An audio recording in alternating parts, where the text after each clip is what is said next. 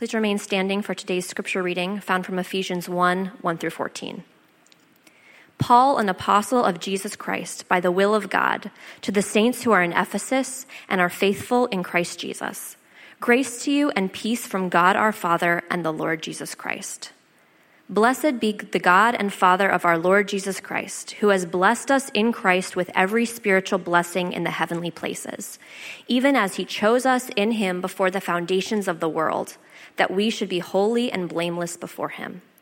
In love, he predestined us for adoption to himself as sons through Jesus Christ, according to the purpose of his will, for the praise of his glorious grace, with which he has blessed us in the beloved. In him we have redemption through his blood, the forgiveness of our trespasses, according to the riches of his grace, which he lavished upon us in all wisdom and insight, making known to us the mystery of his will, according to his purpose, which he set forth in Christ, as a plan for the fullness of time to unite all things in him, things in heaven and things on earth. In him we have obtained an inheritance, having been predestined according to the purpose of him who works all things according to the counsel of his will, so that we who were the first to hope in Christ might be to the praise of his glory.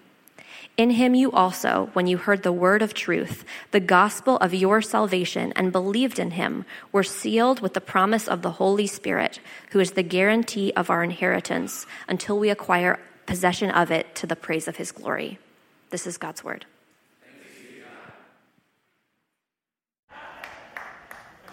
It's so easy once you turn on the microphone. Isn't it great that we scripted that? Once you turn on the microphone, that everybody can hear clearly. Without awkwardness, without danger, you can proceed to your destination.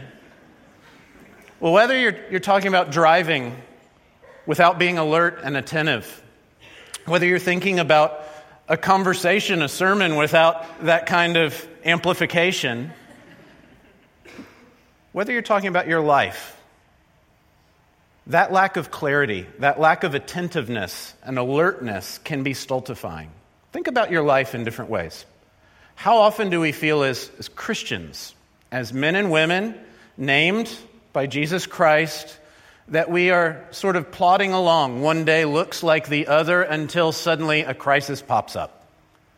Uh, there's a relationship that you didn't know had gone sour, but suddenly oh, something boils over. Or suddenly you realize that what has been a simmering uh, set of decisions has become a sin pattern and maybe an addiction. And suddenly something jolts that to your attention. Suddenly you realize that uh, you don't find joy. You don't find delight in the basic rhythms of the Christian life and being with God and with His people. And, and you're suddenly jolted into awareness of that. It's so easily to operate in that kind of mode where you're not alert to what's going on and where you're surprised, you're startled by the occasional crisis or choke point. Kate Sonderegger says this She says, To believe in Almighty God is to lift up one's head. To see this world and to see beyond it too. It's to trust that there is more.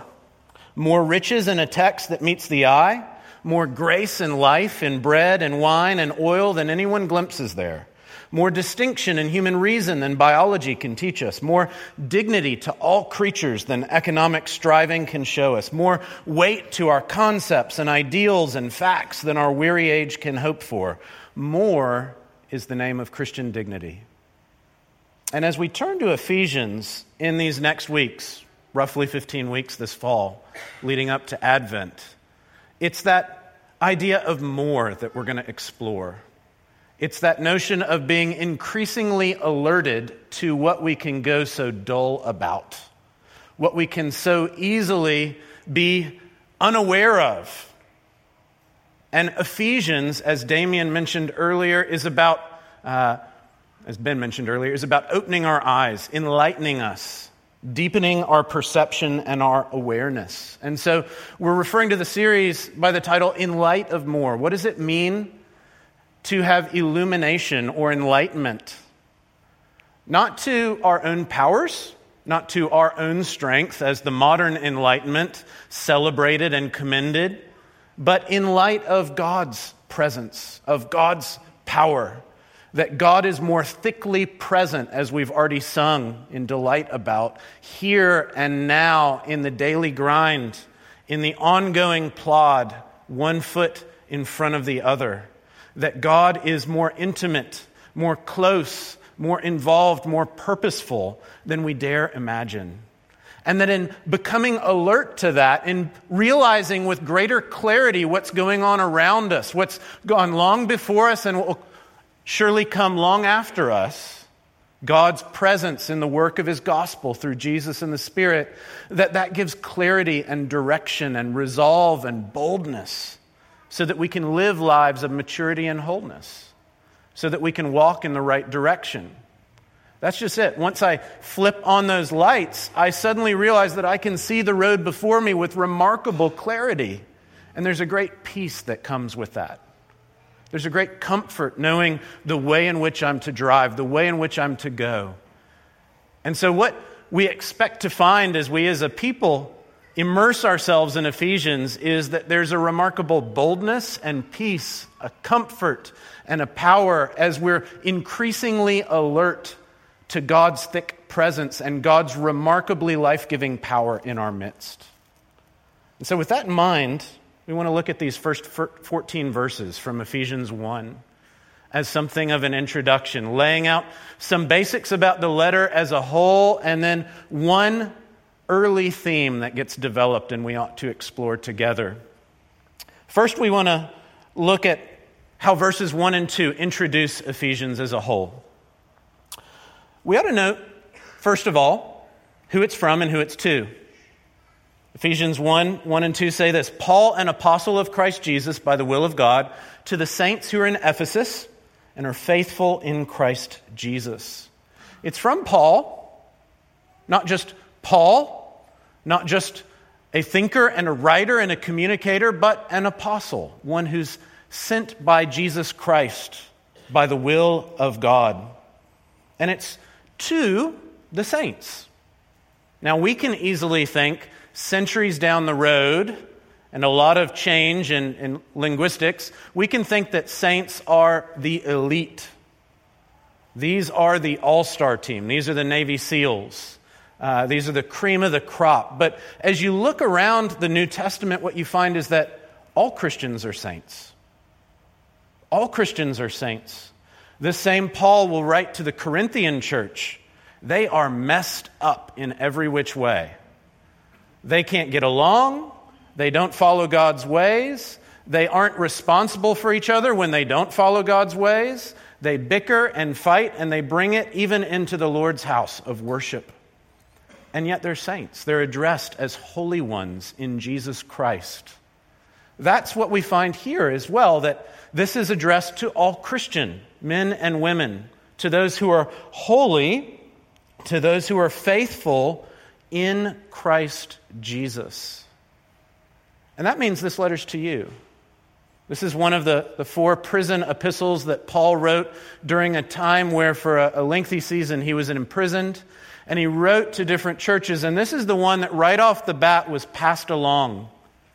Uh, in fact, there's conversation about whether it was intentionally directed first to Ephesus or it was intentionally spread more widely and only later identified pretty closely with that one church. In any event, and that's way beyond what we need to talk about, it's crucial to catch that this was immediately viewed as the most widely significant of all Paul's letters. It spread fast and far because it addresses all Christian men and women from one apostle of Jesus Christ to all those who are holy and faithful in Jesus Christ. And there's a second thing we've got to observe about that why this is so applicable in the first century and why this might be so pertinent to you today. There's something we don't find in verse 1 or in the rest of the letter. Of all of Paul's writings, in fact, of all the letters of the entire New Testament, this is the one letter where there is no fire that needs to be put out. This is the only occasion where Paul can write without addressing a crisis. This is where he's dealing with ongoing health and nutrition. He is not dealing with an infusion or an intervention. This is about the annual checkup. This is not about the ER visit. This is what Paul gets to say when he doesn't have to be dominated by the tyranny of the urgent, when he can talk about gospel maturity, when he can talk about Christian wholeness, when he can talk with balance and proportion, because he is not writing to a people where there's a scandal, where there's a crisis, where there's a controversy, where there's some remarkable problem that's got to have the preponderance of his attention. Yet we ought to be aware.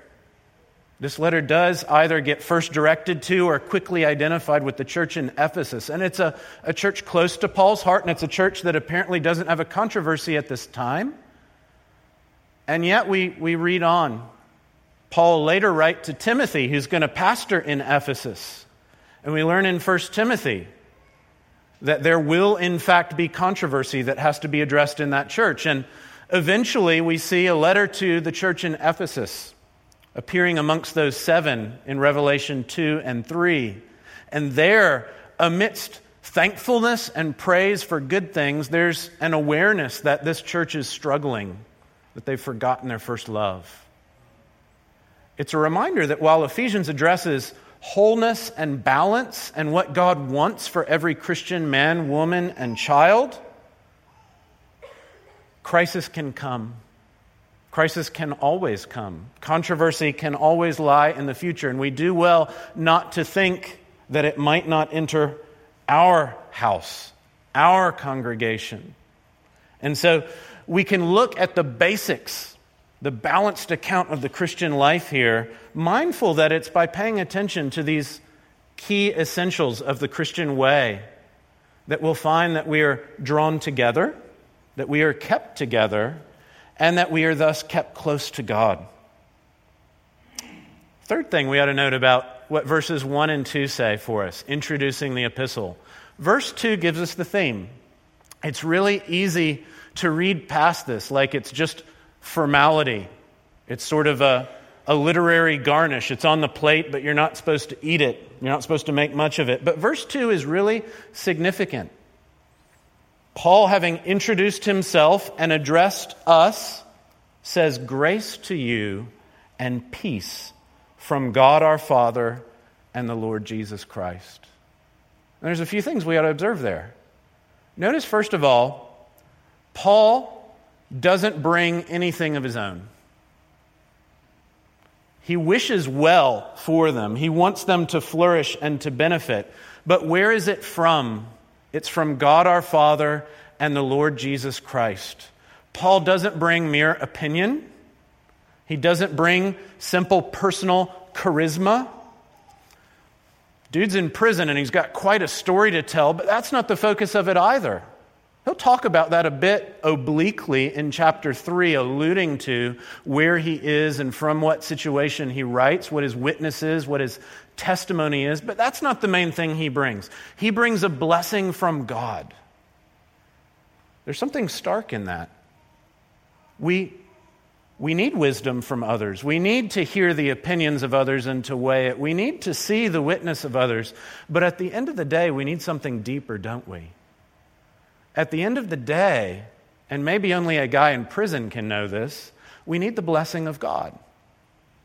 And so, first and foremost, Paul names that as his highest concern that we would find grace and peace, but not just any grace and peace, not just a mere gift, not just uh, sort of relational integrity with anybody, but grace and peace regarding God our Father and the Lord Jesus Christ. He'll come back to this at the end of chapter 6 where in the last two verses he brings up these two ideas again, bookending the entire epistle or letter. He'll say there in 623 and 24, Peace be to the brothers and to the sisters, and love with faith from God the Father and the Lord Jesus Christ. Grace be with all who love our Lord Jesus Christ with love incorruptible. And so this letter's about grace and it's about peace. Grace is an easy word. We've turned it into a name, a tattoo, a hashtag. Grace is a common word, a gift, a kindness shown to another, something that is undeserved or unexpected. As Paul uses it, it's a gift given to someone who is not the most typical recipient of such a gift. Either they don't have the track record and pedigree that would suggest they ought to have it, or they don't have the potential. They don't seem the most apt person to make the most use of it. And yet, it's a gift and it's given, it's bestowed. These first three chapters of Ephesians are going to describe how we are not those who seem to deserve the kindness of our Lord Jesus Christ. We aren't the righteous. We aren't the wise. We aren't the faithful. In fact, it will describe us as being dead and being sinners. And we're also not those who are marked by the greatest potential. We're not those who are the most apt and promising. We're not the young prospect that you sort of expect eventually to make it and to achieve. And yet, God has given. God's power has acted. God has raised Christ from the dead. God has raised us from spiritual death to life. God has reunited Jews and Gentiles, making peace, making one body through the cross. And God gives purpose and direction, we'll see in chapter 3, to those who are aimless and alone. In so many ways, Ephesians 1 to 3 celebrate the powerful grace of God, alerting us, illumining us to be aware of ways in which God is involved, past, present, and future, in our lives and stories in ways that we would so easily overlook. And then in chapters 4 through 6, Paul addresses peace. How clarity about God's powerful presence is meant to give deep comfort, and out of deep comfort, not malaise, not laziness, not comfort with the status quo, but boldness, energy, action. And so we find that chapters 4 to 6 describe the kind of maturity that flows from someone who knows that a powerful God is committed to their cause the kind of boldness that comes from a, a woman or a man who knows that they have access to the throne of God through Jesus Christ. It describes the kind of gospel imagination, the kind of selfless, self sacrificial dreaming that, that marks the lives of those children and adults who know that the Almighty God is their Father and they are His adopted children. And so chapters 4 to 6 get really concrete, describing ways in which we guard our unity and our togetherness against our temptations in virtually every sphere to splinter and to segregate, to be at odds with each other. They go deep in describing how our families are meant to be environments of love and sacrifice and thinking more highly of the other than of ourselves and being more committed to the sanctification and growth of our beloved, of our brother, of our sister, of our wife, of our husband, etc than our own comfort. It's going to describe how we're called to live using our bodies, our resources, our money, our time, our relationships, our human capital, our networks for the greater good, not for our own personal gain. Many of you will remember in July, Damien was preaching on a couple Sundays through John chapter 15 describing how fruitfulness in that lesson of Jesus comes from abiding. Ephesians will use similar language. It will talk about how we are called to grow up in Jesus Christ, how we're called to maturity, to wholeness, to what chapter 4 will call mature manhood or womanhood, that we would, we would grow up and not remain children or childish while we're to be childlike and to depend, we are to grow up and to mature. We're to develop. And what we see is that Ephesians, more so than John 15, gives really concrete examples of what that looks like. In light of God's palpable presence and his power committed to our end, here's how you live. Here's how you walk. Here's how you speak. Here's how you use your body. Here's how you devote your money to good. It illumines how grace changes everything. You know, if you observe a train, you'll know that there are two crucial things to a train productively moving forward. You have to have a, a track on which the train lies that's going to give it direction, clarity, that it's not just going haphazard, causing an accident. And you've also got to have fuel of some sort. It can vary what it is, but you've got to have something that's going to move it along and generate that kind of force and momentum. Ephesians describes both of those things. Chapters 1 to 3 describe the grace of God that is the fuel of the Christian life. And it increasingly alerts us to God's palpable presence with his power that's committed to the good of his people, of his children, of his family. That's the fuel that's meant to generate your Christian walk this day and in the days to come. And Ephesians 4 to 6 then describe the way in which that train track runs, the way in which you're to walk, the way in which you're to go, giving clarity and comfort by providing direction, by showing us what it means to be human and what it means to be renewed in the image of God in Jesus Christ. And so when we hear Paul beginning this epistle saying, Grace and peace to you, it's not merely saying, Hey, what's up? or It's been a long time, or best wishes. It's a very substantial, it's a very intentional description of all that he's going to talk about, of the two great themes of the letter. Well, thirdly, let's see one illustration of God's grace that appears in these verses. Verses 3 through 14 are a remarkable passage, and we are going to skip over virtually all of it. But there is something that we can see about how our lives are more rooted in the powerful presence of God, and how the language of predestination signals this to us in verses 3 through 14. Some of you perhaps know the story. Decades ago, uh, it was Halloween week, Sunday, October 30. The year was 1938. And the Halloween episode of the Mercury Theater of the Air radio broadcast aired The War of the Worlds, written by H.G. Wells, narrated that night on the radio by Orson Welles. And the program involved, if you've not ever encountered it, a number of news bulletins. They seemed to interrupt what was the normal broadcast, and they begin by telling of remarkable explosions on Mars. They move to tell of Martian landings in a place called Grover's Mills, New Jersey and eventually of Martians going on to invade the whole world. Now, the program began by saying this was a fictional account.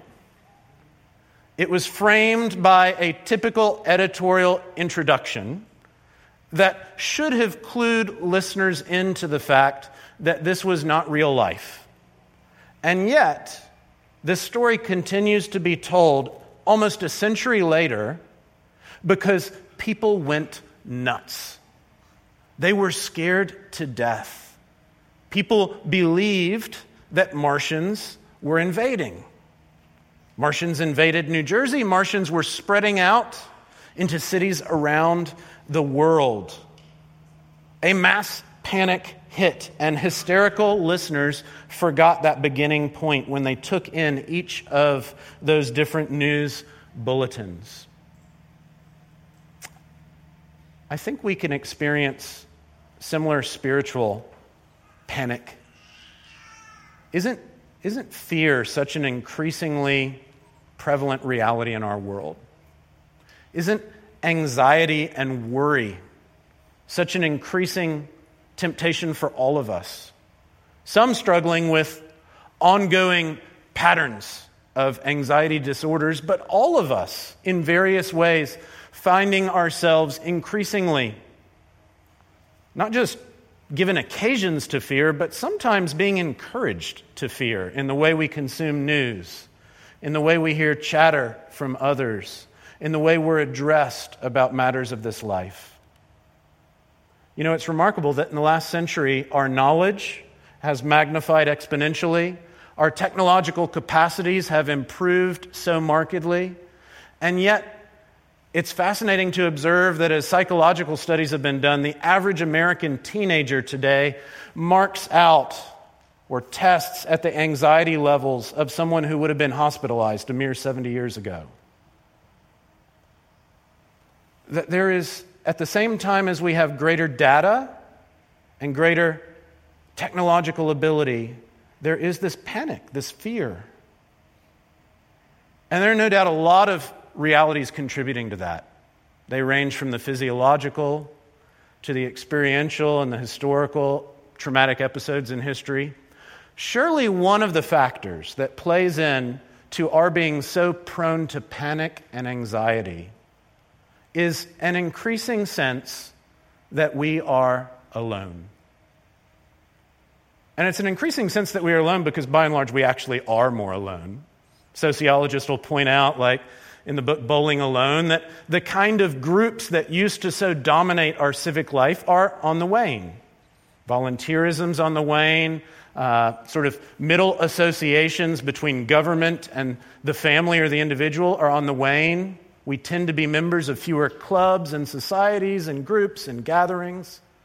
We tend to do our own thing. We have to define ourselves, we have to make our own way. It'd be interesting to poll in here how many of you do or are hoping to do something that mom and dad have done vocationally. It would be interesting to poll how many of you live within 5, 10, 15, 20 miles of mom and dad and your family of origin. Is it any wonder, as we move so much, both geographically and vocationally, perhaps religiously and politically, that we feel alone?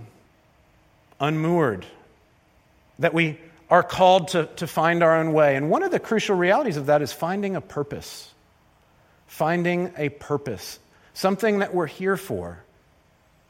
If we're not in the town that our family's been in for generations, then it's likely not going to be contributing to that town. If we're not in a vocation that your family does, so and so, son of a carpenter, son of a carpenter, son of a carpenter, then it's probably not going to be carpentry. And so we increasingly feel this desire, not just to put food on the table, but to have a cause, not just to clock in at work and to have something that pays the bills, but to have purpose. And it's in the face of that, of that increasing fear and that palpable sense of aloneness, that we need to hear the language of predestination. Predestination's jarring language. There are different words that are used here. Verse 4 he, God, chose us in Christ before the foundation of the world. Or verse 5 In love, He predestined us according to the purpose of His will. Or verse 11 Having been predestined according to the purpose of Him who works all things according to the counsel of His will. The Bible can use that language of election or of choosing or of predestining, but it's speaking of God determining our way, designing our path before we are around. It's speaking of God and His almightiness, having a plan, what's called a, a purpose or a will for our lives. And if we're honest, oftentimes our immediate reaction to that can be to feel like that cuts against our dignity. We can be a lot like that episode from the movie Toy Story, the first one. That crucial moment where Buzz Lightyear accidentally observes the commercial and he realizes that he is not, in fact, the galactic hero. He's a toy. He's been designed to bring cheer to children, to Andy in particular. You can see him, his posture, his shoulders immediately hunching, his chest falling down, you can see that his spirits are gone, deflated. And the language of predestination can do that to us if we're honest. We tend to think that it, it's a gut punch. It, it takes away our autonomy, our independence, our ability to choose our own way, to design our own path. And I think what we've got to get our minds around is that that is, in fact, what it's doing, and that Paul, the Bible, and God want us to know that's a gift. that dignity and integrity aren't found in playing God, but in learning to lean on God, who in fact is in control. That human dignity, human goodness, joy and flourishing, happiness and blessedness don't come in being autonomous, but they come from embracing the fact that we live on borrowed breath, that we need food and water each day, that you needed mom to push you into life. You need God who has chosen that you would exist. And that actually walking in a peaceful way, actually walking in a happy way, actually living in light of our design, not kicking up against it, is to embrace the fact that we live dependently, that we are creatures and not the creator. Predestination doesn't just speak of our beginning, that God has long ago in a, a, land far, far away chosen that we would exist, but it speaks to our end, to our purpose. That the God who, who chose that we would be here, the God who decided not to be without us, but to be with us, has chosen to give us a purpose.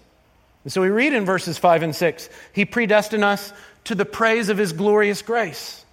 Or in verse 12, so that we might be to the praise of his glory.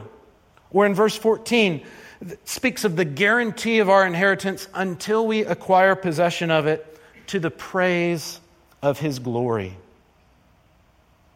We are made to praise. We are made to acclaim. We are made to draw attention to something, but not to ourselves, not to our own kingdom, not to our own competence, not to our own character, not to our own know how, to the praise of His glory, His kingdom, His wonder. We are given a purpose. Now, Ephesians is going to describe how that purpose plays out in lots of ways. It's going to describe in chapter 5 how there's particular purpose for how spouses treat each other, for how parents and children treat each other, for how masters and slaves would treat each other, for how we treat those who are our neighbors, those who are non Christians. It's going to describe how there's purpose for what we do with our body as sexual beings, what we do with our resources as persons who possess things. It's going to describe purpose in lots of ways, but before it gets into any of that particularity, before it gets into any of those details, it wants to signal this one thing that whatever you're doing with respect to neighbors and non Christians, to parents and to children, to husbands and to wives, to bodies and to money, you need to be doing it to the praise of His glory.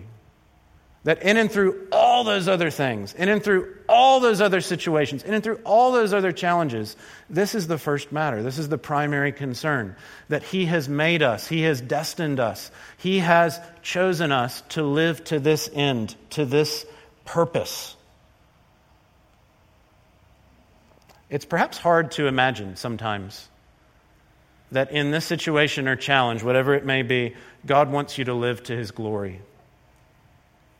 Maybe you are facing the death of a child. Maybe you're facing the loss of a job. In a situation out of control, not just in terms of your ability to, to change things out there, but control in here, your ability to harness what seem to be emotions that just well up when you perhaps least expect it. Perhaps you're facing situations of remarkable triumph and success. Things are going so well. The, the kids, they're not winding up in jail. They just keep functioning okay and they're growing and learning and, and things are going happily in this season. Yeah, amen. There you Empty nester. There you go. Yeah. You know, maybe the stock just keeps going up or you keep getting promoted and, and things are just going well. It can be just as difficult in times where we are successful. In fact, sometimes it can be far harder in good times to believe that this is meant to be harnessed. This is meant to be directed to the praise of God's glory and God's name, not our own. When we're in difficult times, we can struggle to believe that any glory and goodness will be found there. And when we're in times of happiness and success, of fullness and overflow, of abundance, it can be difficult to believe that it's to, to the praise of another's glory, not our own. And so it's not for nothing. It's not for nothing that Paul here doesn't just speak of how you were destined long ago to this end at the end of all things, but he's also going to tell you these things. He's going to tell you that Jesus has been given and that his blood is the forgiveness of our sins. He's going to tell you that you have every spiritual blessing, verse 3, that you have riches, verse 7, that these are lavished on you, verse 8, that you have an inheritance yet to come, verse 14. He's going to promise you, maybe above all in verse 10, that as a plan for the fullness of time, to unite all things in Him, things in heaven and things on earth. What Ephesians intends to give you is the imagination. The imagination to see that this triumph and that struggle are occasions of God uniting all things. It's easy to see how God unites a exuberant worship experience to glorify God. But what about at the graveside? What about when you're back in therapy having to confess again that it's worse than before, or it just hasn't changed? What about when you're having to confess sin and you're scared to death to say it in front of somebody? Can we speak of that as an occasion where God is uniting all things? Where heaven's glory is not distant and aloof, but it's, it's palpably present here in earth's joys and struggles. Ephesians longs to give us lenses, eyes, imaginations that we can see that connection as we prepare to go to the table, as we prepare to receive still more from the powerful God who's on our side, I want to leave you with these words from the writer Annie Dillard. She means to jolt, jolt us out of our dim participation in the Christian story. This is what she says. She says, On the whole, I don't find Christians outside of the catacombs sufficient, sufficiently sensible of conditions. Does anyone have the foggiest idea what sort of power we so blithely invoke? Or, as I suspect, does no one believe a word of it? The churches are children playing on the floor with their chemistry stats, mixing up a batch of TNT to kill a morning. I pray that as we work through Ephesians, we would increasingly be able to say, and it might be said of each of us, that we aren't like children playing around with the power of God's presence, but that we're increasingly alert to the gravity and the glory of the fact that the Almighty God is committed to our cause. That long before us, He has had a plan for us. Long after us, in His resurrecting power, He has a goal to which He's bringing us. And that at every step along the way, whether it's a seemingly heavenly moment or an earthly struggle, He is with us. He is active. He is providing. And that as we become alert and aware of that, we might step out boldly and with peace. Let's pray that He would do that in our hearts now. Lord, we thank you for your word. We thank you for the reminder of our vital signs. It's so easy to, to go about the day thinking of things that are urgent and obvious, and to forget that which is most crucial that we are made for you, and that we will be restless until we find our rest in you. We thank you for your word that alerts us to that truth. We thank you for your word that reminds us of your promise that you'll be with us.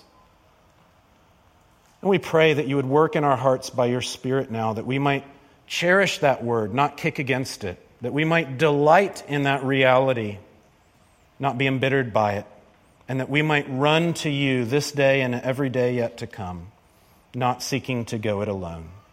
We pray this in the name of Jesus. Amen.